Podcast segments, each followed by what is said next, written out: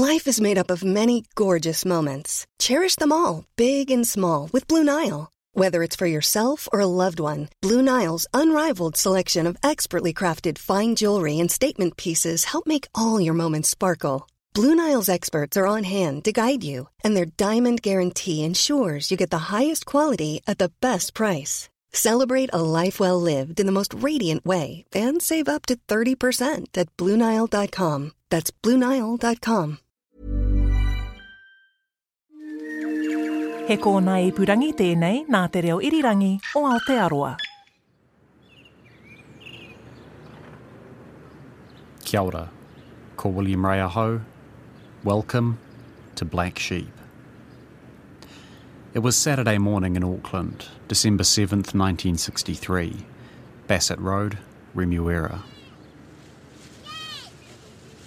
The weather had been sunny and hot all week. Kids were playing in their yards, men were washing their cars.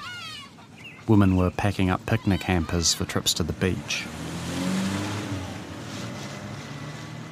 Eric Lewis drove past them on his way to number 115. He was there to collect the rent. His tenants had moved into the house about a week and a half ago, a couple of guys in their mid 20s or 30s Kevin Speight and George Walker.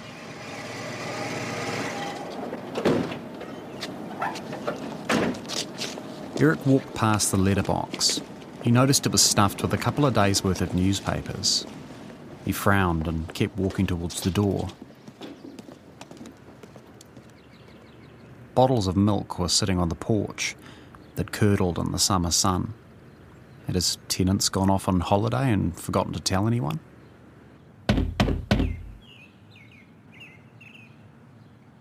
Nobody answered the door. Eric shrugged and pulled out his key. The smell hit him first. The whole place reeked. He got a sinking feeling in the pit of his stomach. Eric walked inside. The smell got stronger as he neared the bedroom. He opened the door.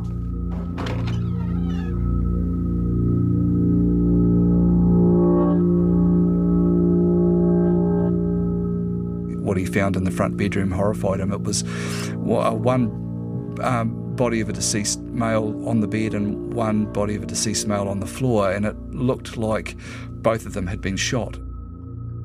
Within a few hours, Bassett Road was swarming with police.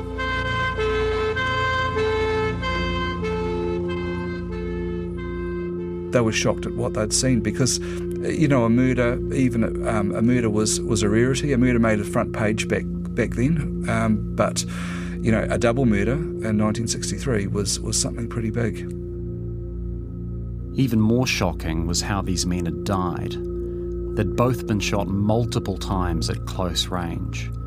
Police collected six bullets from the bedroom and handed them over to Dr. Donald Nelson, a firearms expert at the Department of Scientific and Industrial Research, or the DSIR. Dr. Nelson looked at those bullets, then called a meeting with the detectives. He announced those bullets had been fired from a 45 caliber submachine gun.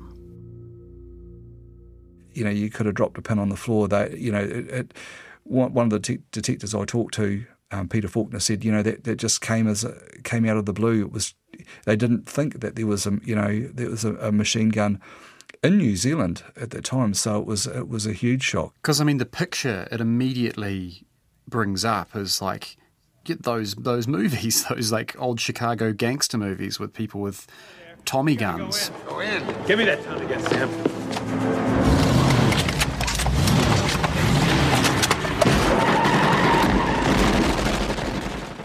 Like it must have been incredibly alarming. Yeah, and the Truth newspaper didn't help things there. You know, when they um, reported on the murder, the the, the well known uh, front page was Chicago comes to Auckland. You know, and it conveyed a, a story of, of these of these two criminals that were mown down in a hail of bullets.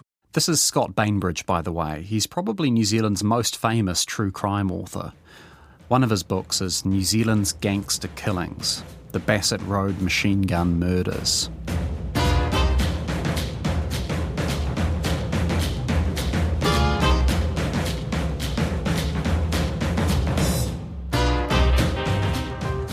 As Scott was just saying, the media's initial reporting of this story was pretty overhyped. There was no hail of gunfire, just six shots. And the weapon wasn't the infamous Tommy gun beloved by American gangsters and Hollywood filmmakers. It was a Reising submachine gun, a much lighter and more unreliable weapon. It had been made for US Marines in World War II, but apparently they were so unreliable they were often dumped at sea.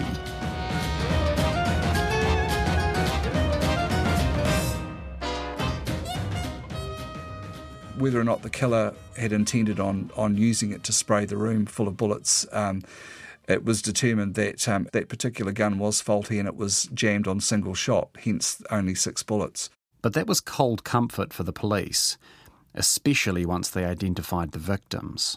Kevin Speight was the the one who actually had the um, tenancy on the house. He wasn't really he wasn't known by any of the police, but the, the deceased man on the floor, George Walker, was well known to police, and and he had a, um, a his nickname was Knucklehead. Um, you know, he was involved with with crime, so they you know they knew that it wasn't just a random killing. George Knucklehead Walker apparently got his nickname because he liked to headbutt people in bar fights. He was notorious as a mob enforcer, dodgy bookkeeper, and horse doper, well known in Auckland's criminal underworld. The fact he'd been shot alongside Kevin Speight suggested these murders were linked to some other kind of crime. That suspicion was confirmed as soon as police searched the house. 24 beer glasses were lined up on the table. There was a large industrial fridge filled with 36 bottles and cans of beer. Another 138 empties were lined up outside the back door. To police, this could only mean one thing 115 Bassett Road was an illegal beer house.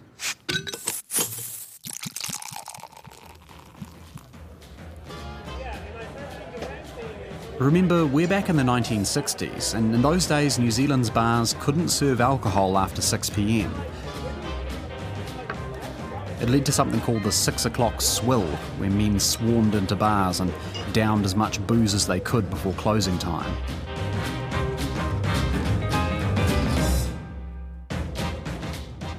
It was a weird semi prohibition era of New Zealand history, and just like the prohibition in the United States, it was a big opportunity for crime.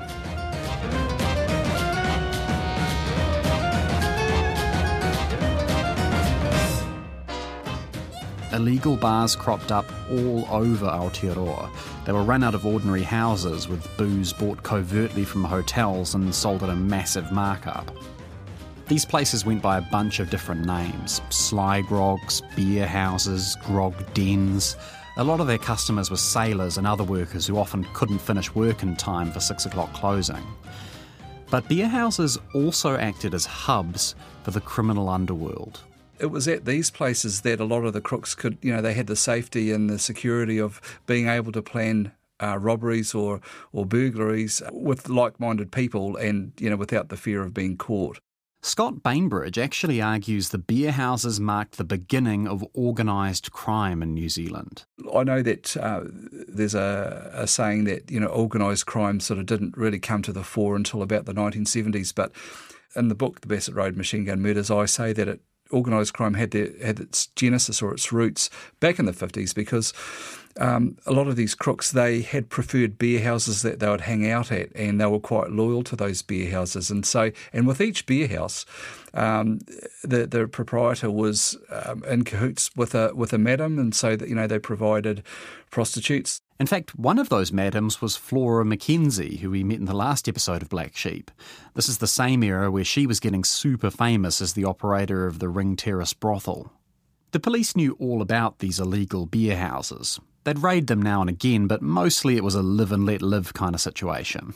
And you know, like if there was any ever any crime committed over the weekend, like a safe blow, the police generally rang up all the proprietors of all the beer houses to say, "Hey, look who was spending up." But the Bassett Road murders were far more serious than anything the police had dealt with before at a beer house. For all they knew, this could be the beginning of a full on gang turf war. the kind of horrific violence which had made cities like Chicago infamous in the Prohibition era of the 1920s. The image of 1920s Chicago loomed over a lot of Auckland crime in the 1950s and 60s. Lots of Kiwi criminals deliberately styled themselves after the gangsters they saw in Hollywood movies or read about in books. A lot of these guys were just um, fixated on those gangster type, you know, Jimmy Cagney, George Raft movies. Morning, gentlemen. Nice day for murder. Where's Fraser? Where's that hundred grand? Think we're gonna pay off, huh? Certainly. If I don't get that dough in three minutes, Fraser's gonna be splashed all over the best hideout in town.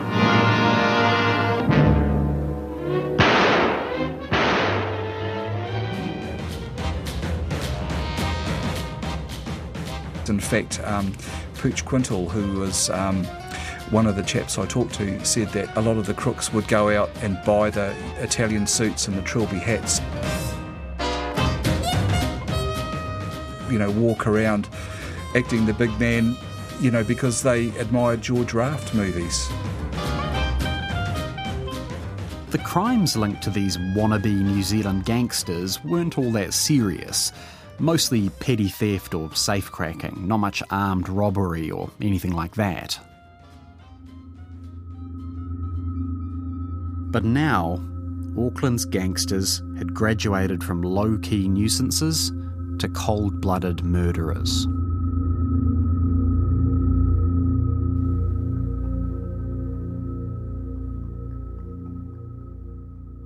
The police got their first break three days after the bodies were discovered, and it came from none other than Robert Muldoon.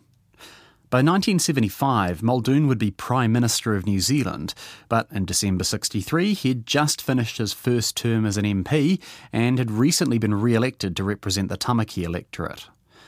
Muldoon turned up at the police station with a young man who claimed to have some information about the murders on Bassett Road. He was the type of um, MP that constituents could freely freely go to if they had any concerns, and he made himself available at all times back then. Um, he was approached by this this man who was working as a chef at a small restaurant at the bottom of Queen Street, sort of those type of restaurants that sold chicken in a basket. This chef told Muldoon that he'd been working at the restaurant one night when he ran into an old acquaintance. And he was um, out the back um, having a break and he saw this chap walk down the street and recognised him from doing time in, in Borstal uh, many, many years earlier. Borstal, by the way, was the old youth prison system. A lot of the people we're going to meet in this story got to know each other when they formed gangs inside Borstal in their teens. Often the gangs were, were arranged um, between uh, prisoners, you know, really who just, you know, needed that sort of protection from being targeted by not only the um, their fellow criminals but also the um, some of the guards. Anyway, where were we? Oh yeah, Muldoon. So this chef met with Muldoon and he told him he'd run into an old friend from Borstal, a guy called John Gillies, who had come up from the South Island and had only been in Auckland a couple of weeks himself. And um, I guess he didn't know anybody, and, and so he started coming into the to the restaurant every night, and and um, not long, well, a couple of days after the the Bassett Road murders, um, he came in and he was reasonably drunk, and he had basically admitted that he knew, you know, what went on with the Bassett Road murders. According to this chef, Gilly said something like this: "The heat's going to be on in this town in two or three days' time." One general sent another general a telegram Grenades on the way. Close up. So, the other general got machine gunned. At this point in the chef's story, the detectives must have perked up their ears. The fact the Bassett Road murders were carried out with a machine gun was public knowledge. But what wasn't public was that police had found two hand grenades at the property. They were both deactivated, and one was missing its pin. The fact John Gillies mentioned a hand grenade suggested he wasn't just spinning a yarn. According to the chef, Gillies was anxious to tell more of the story. He claimed he was actually in the room when the murders happened. One of these mugs was lying on the floor, and the other bastard said, I'll write you a cheque. I asked for the dough, and then my mate said, Ah, they have us mugged. So we gave them a burst.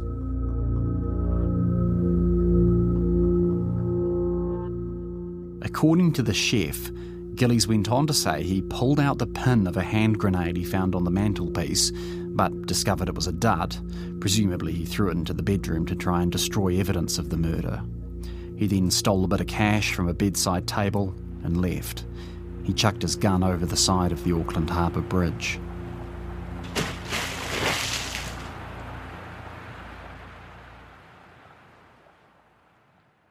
All of a sudden, the police had a suspect John Frederick Gillies.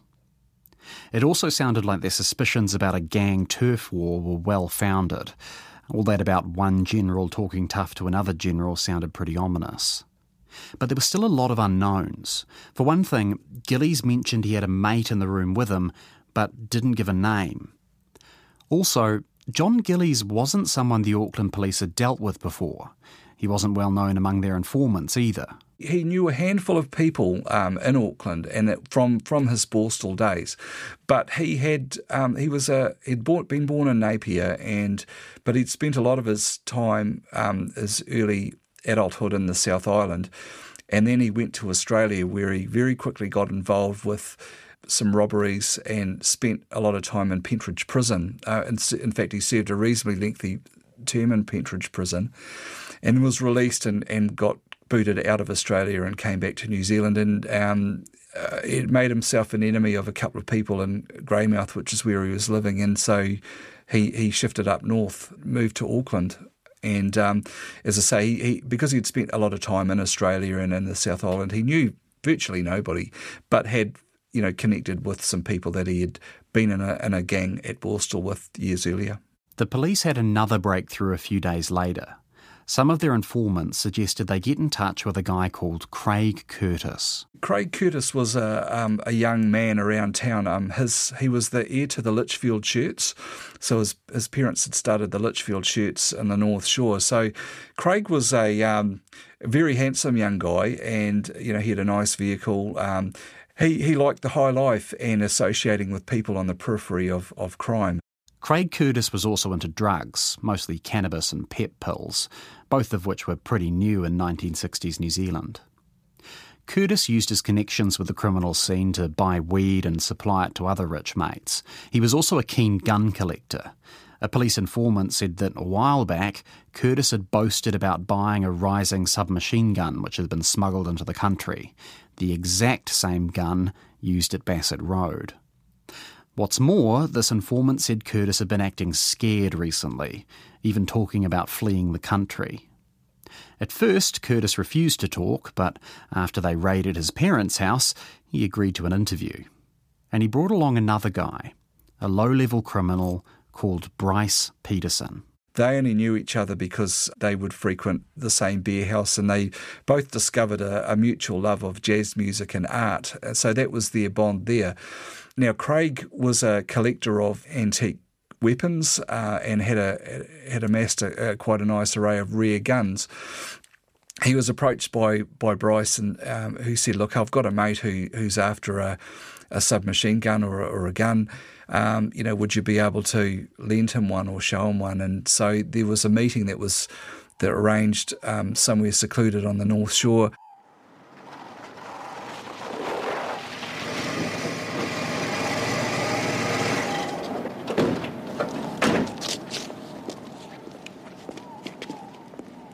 There were three men at this meeting on the North Shore Craig Curtis, Bryce Peterson, and the guy who wanted the gun. You guessed it, John Gillies. This is another Borstal connection, just by the way. Peterson had been in a gang with Gillies in Borstal. He said Gillies approached him one night saying he had been in a fight with a man called Barry Shaw and needed a gun for self defence. Curtis agreed to hand it over, but as the meeting went on, he got more and more nervous. Gillies was asking for details about how it worked, demanding he show him how to load and fire it. Listen, man, if you had to use that, please don't bring it back. I don't want to see it again if it's got to be used. Don't worry about it, pal. Curtis left. Gillies and Peterson got back in their car. Now Peterson was getting anxious too. He suggested, why not just drive past Barry Shaw's place and wave the gun at him out the window? That'd be enough to scare him off. No need to actually shoot the guy. Don't worry about it. I know what I'm doing.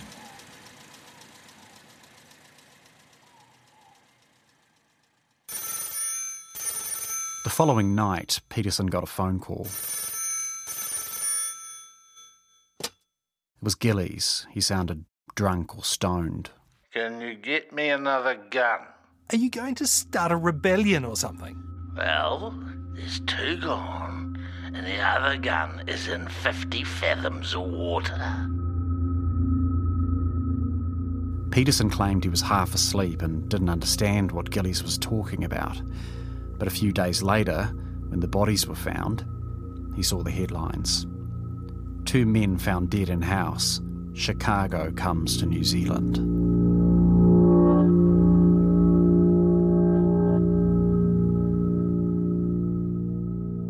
So now we've got Gillies. Someone's heard him talking about the murders, suggesting he might be involved. We've got a couple of guys who said they gave him exactly the kind of gun that the police think was used in the murder. What they don't have yet is anything connecting Gillies to the people who've been shot. No, that's right. And in fact, they didn't know where, even how, you know, to get hold of Gillies. And all they had on him was a very, very old um, police photo from when he was arrested in Australia. So they really didn't know who they were looking for. But the police did have a new lead. Gillies had told Peterson he needed a gun to deal with Barry Shaw.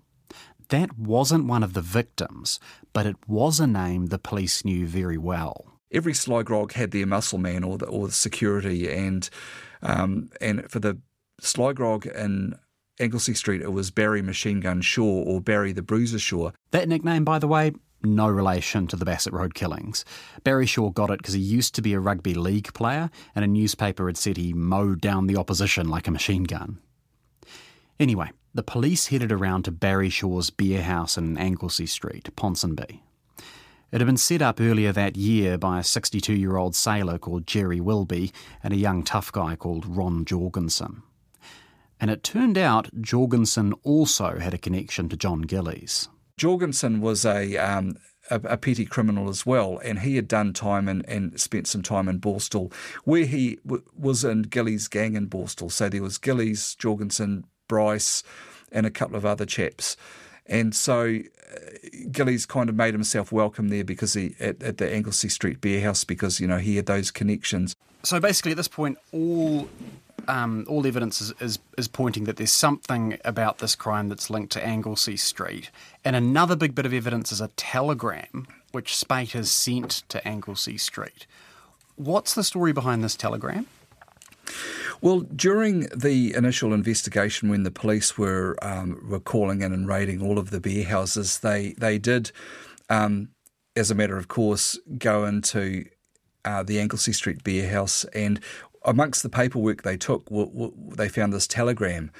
And it was a, a, taunting telegram from Kevin Speight to the actual proprietor of the Anglesey Street Beer House, which was Jerry Wilby. It was basically tantamount to a threat that he was going to um, come and throw a grenade through the window.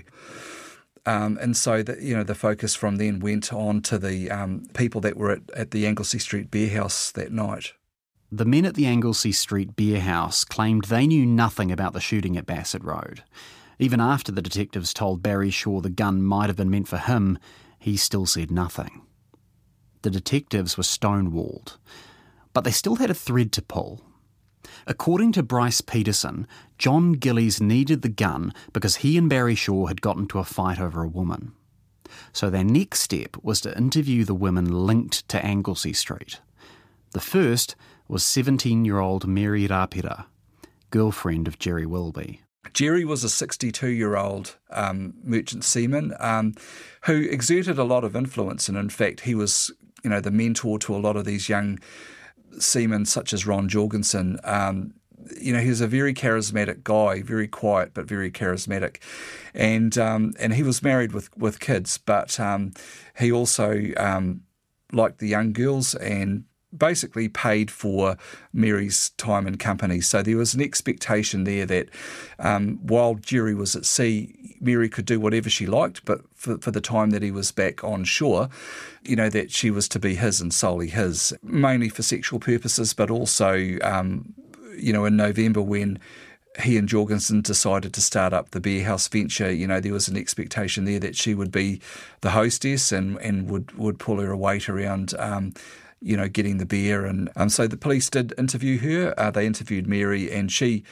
initially denied um, any knowledge, but they could tell that something about it really rattled her. And they felt even at that early stage that you know she was wasn't letting on exactly what she knew. By this point, the detectives were fairly confident John Gillies was the shooter, and that the killings had some kind of link to the Anglesey Street beer house. But they still had a lot of questions. Gillies had told Peterson he planned to use the gun against Barry Shaw, so why was Shaw alive and two other men were dead? Plus, there was still the mysterious second man, the mate who John Gillies said was in the room with him when the murder happened. Mary clearly knew something, but she wasn't talking.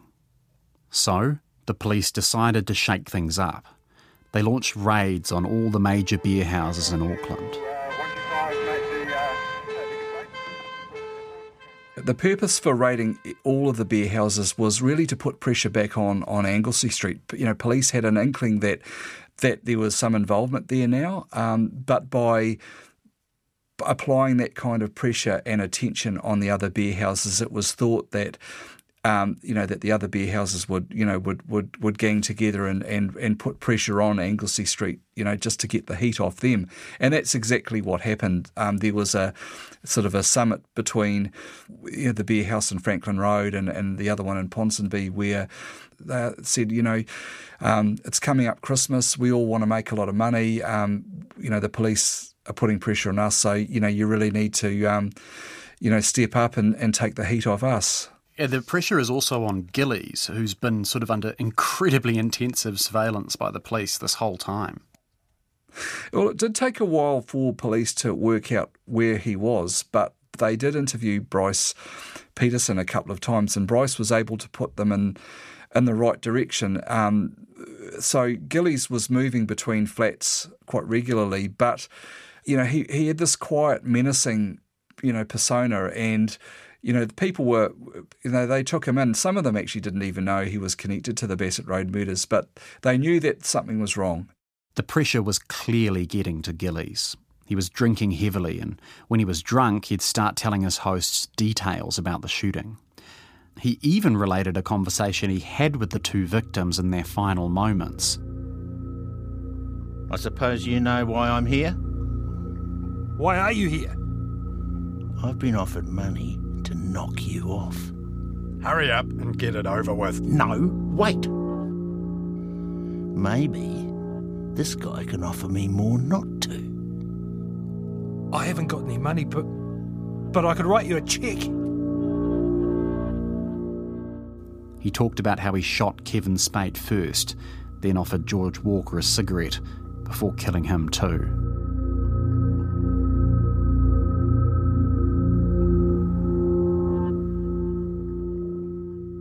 Gillies' hosts eventually got so scared they effectively gave him up to the police, who began tailing him 24 7. In the meantime, police were gathering information about John Gillies, and it was painting a disturbing picture. He had a long rap sheet for assault and theft in the South Island in Australia. In Australia, he'd been known to threaten people with a gun. In fact, one night, working on a cargo ship, he'd got drunk and started shooting at his crewmates. Luckily, he was restrained before anyone was hurt. The police had come to a similar conclusion to the people Gillies was staying with. John Gillies was a very dangerous character. He was beaten up in prison from all accounts. Um, you know, I, I, heard that he was the type of guy that, you know, he'd just sit there and take it and not say or do anything. When he did get um, agitated, which was um, reasonably regularly, he would be seen frothing at the mouth, um, and you know people people um, you know would step aside, but. Um, you know, at the time he moved to Auckland, um, people had no, you know, his his old friends had no idea, really had no idea.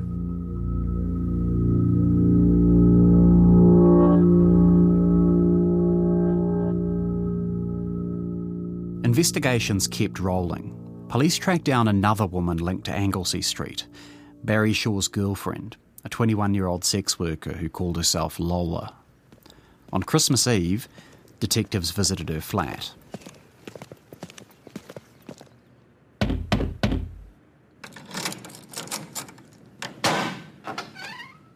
Lola was clearly scared to talk to the police.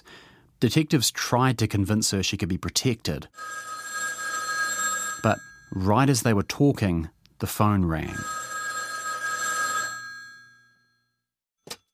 It was Barry Shaw, and he was furious. Lola hung up and then explained to the cops that this was just the latest in a string of threatening phone calls from Shaw, Ron Jorgensen, and others linked to the Anglesea Street beer house. She'd seen cars parked outside her flat and believed she was under constant surveillance. But eventually, detectives convinced her to talk. It all started on December 3rd, the day before the shooting. Lola got a phone call from Barry Shaw. He was drunk and angry. The two had been dating for a while, but things had gone downhill recently. Their phone call turned into an argument, and Shaw hung up on her. Thirty minutes later, he turned up at her front door and forced his way inside. Lola was terrified. She ran out of the house to a phone booth, called up a taxi, and headed to Anglesea Street.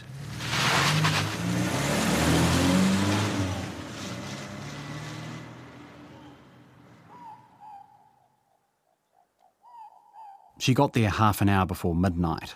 Most of the punters had gone home, but Ron Jorgensen was still there. So was John Gillies and Mary Rapira. Gillies was acting, you know, he overheard the conversation. He was acting the big tough guy. And so he said he'd go, you know, go and deal to Barry. And so Gillies followed Lola back to her house. And when Barry came in, I think Gillies got the fright of his life because he probably didn't realise how big and sort of powerful Barry was. And the, the pair had a, had a big fight and um, Gillies got really dealt to, and so you know he went away and he vowed that he would take his revenge on on Barry. Both Barry Shaw and John Gillies left Lola's flat, but Gillies came back later that night. He'd been to meet Bryce Peterson and Craig Curtis. He showed Lola the machine gun he'd got from them and asked to borrow Lola's suitcase to hide it in.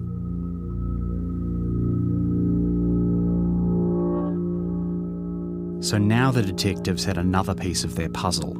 They knew why Gillies had got the submachine gun. He'd been beaten up by Barry Shaw and he was looking for revenge.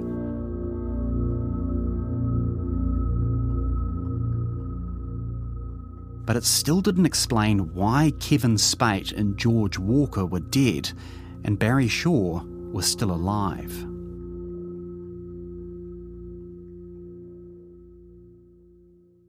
They didn't know it, but right at that moment, the police already had the final bit of evidence they needed to solve that mystery.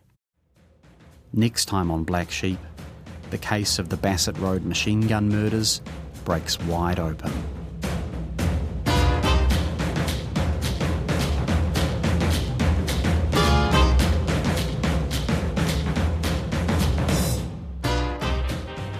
Very special thanks to Scott Bainbridge. His book is New Zealand's Gangster Killings The Bassett Road Machine Gun Murders.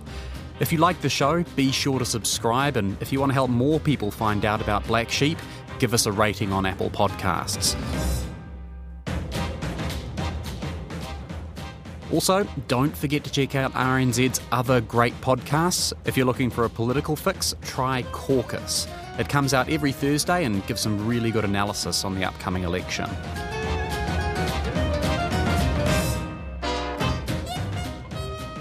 Black Sheep is written and presented by me, William Ray. Our executive producer is Tim Watkin, and our sound engineer is Phil Benge. Our voice actors are Duncan Smith, Chris Reed, and Colin Peacock.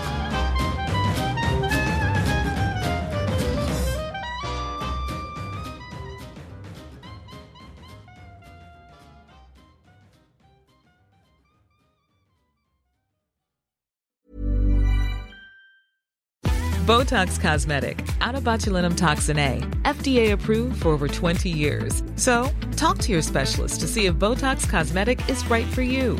For full prescribing information, including boxed warning, visit BotoxCosmetic.com or call 877-351-0300. Remember to ask for Botox Cosmetic by name.